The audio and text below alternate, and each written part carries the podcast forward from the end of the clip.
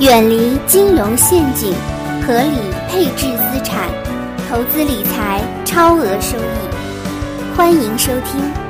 如果觉得节目不错，请加班主任微信：九八四三零幺七八八。大家好，我是张燕，吴彦祖的燕。那么今天跟大家撇一会儿什么呢？撇啊，撇就是聊的意思啊。今天跟大家聊聊这个基金。基金的分红到底是一个什么情况啊？因为之前也有学员问过我，哎，我基金分红了，但是我发现我这个钱也没多呀，还少赚的呢。那这个咱们就讨论讨论，聊一聊。所谓基金分红，就是将基金收益的一部分，然后派发给咱们基金投资人。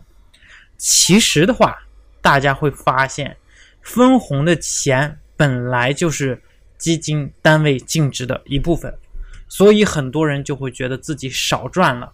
实际上呢，这已经是折算进去了。简单来说，我们就不把这个当成额外的红利了啊。基金赚钱最直观的体现在哪儿呢？就是体现在这个净值的增长上。那么分红的钱是哪里来的？哎，其实就是从这个净净值增长里边划出来的。也就是，呃，不是额外出现的。那么我们来举个，对吧？例子，嗯，你在基金网站上申购，比如说某沪深三百的指数基金，哎，比如它，你在买，在它那个两块钱的时候买入一万份，价值是多少呢？价值就是两万元。然后再到今年的这个八月十七号啊，这个基金的净值涨到了两块。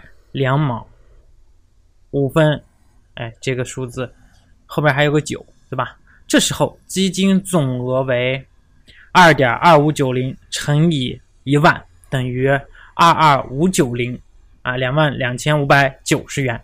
那么到八月十七号的时候，这支基金按每份零点一五元啊，也就是一毛五分钱的这个分红呢。那么我们可以收到的现金分红是多少呢？哎，就是这个零点一五元乘以一万份啊，也就是一千五百块钱啊，也就是这么多这样的现金分红。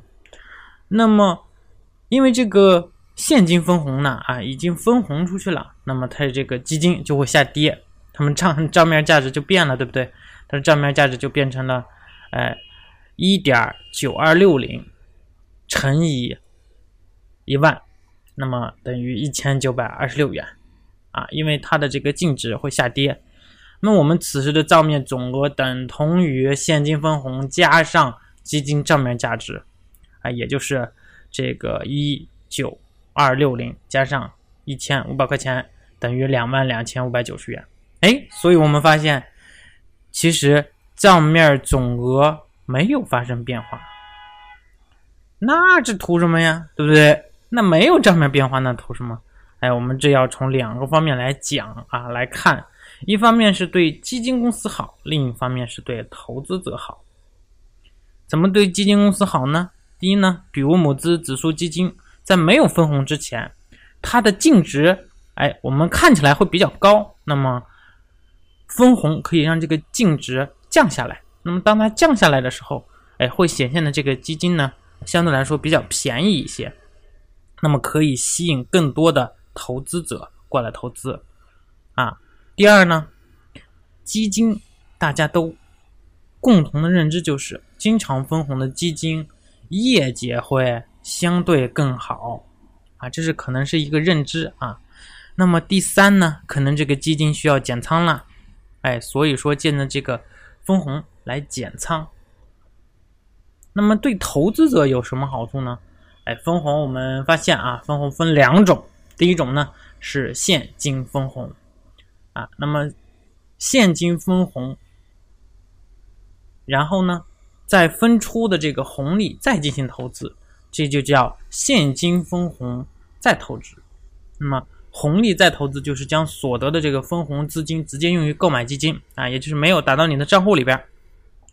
那么现金分红的方式呢，就是将你分红出来的这个现金啊，直接打到你的银行卡里面，那么现金分红就是直接给你钱，哎，并且这一部分是呃不用交这个赎回费的啊，也就是基金的这个份额不变，但是净值会下跌。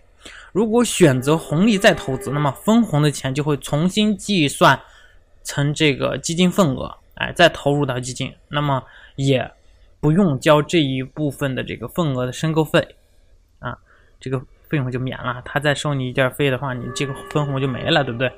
那么如果各位持续看好市场行情，看好这只基金，那么可以选择红利再投资。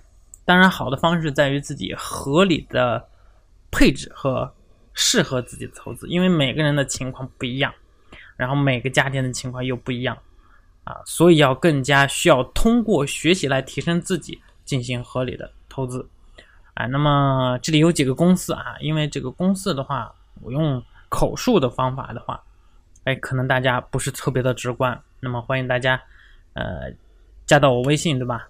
啊，然后我这也有这篇文章，对吧？大家可以看一下。好的，今天就跟大家撇到这儿啊，有什么问题欢迎大家跟我呃互动交流啊。如果大家觉得不错啊，希望你能帮帮忙转发转发，对吧？一定要记着订阅哦。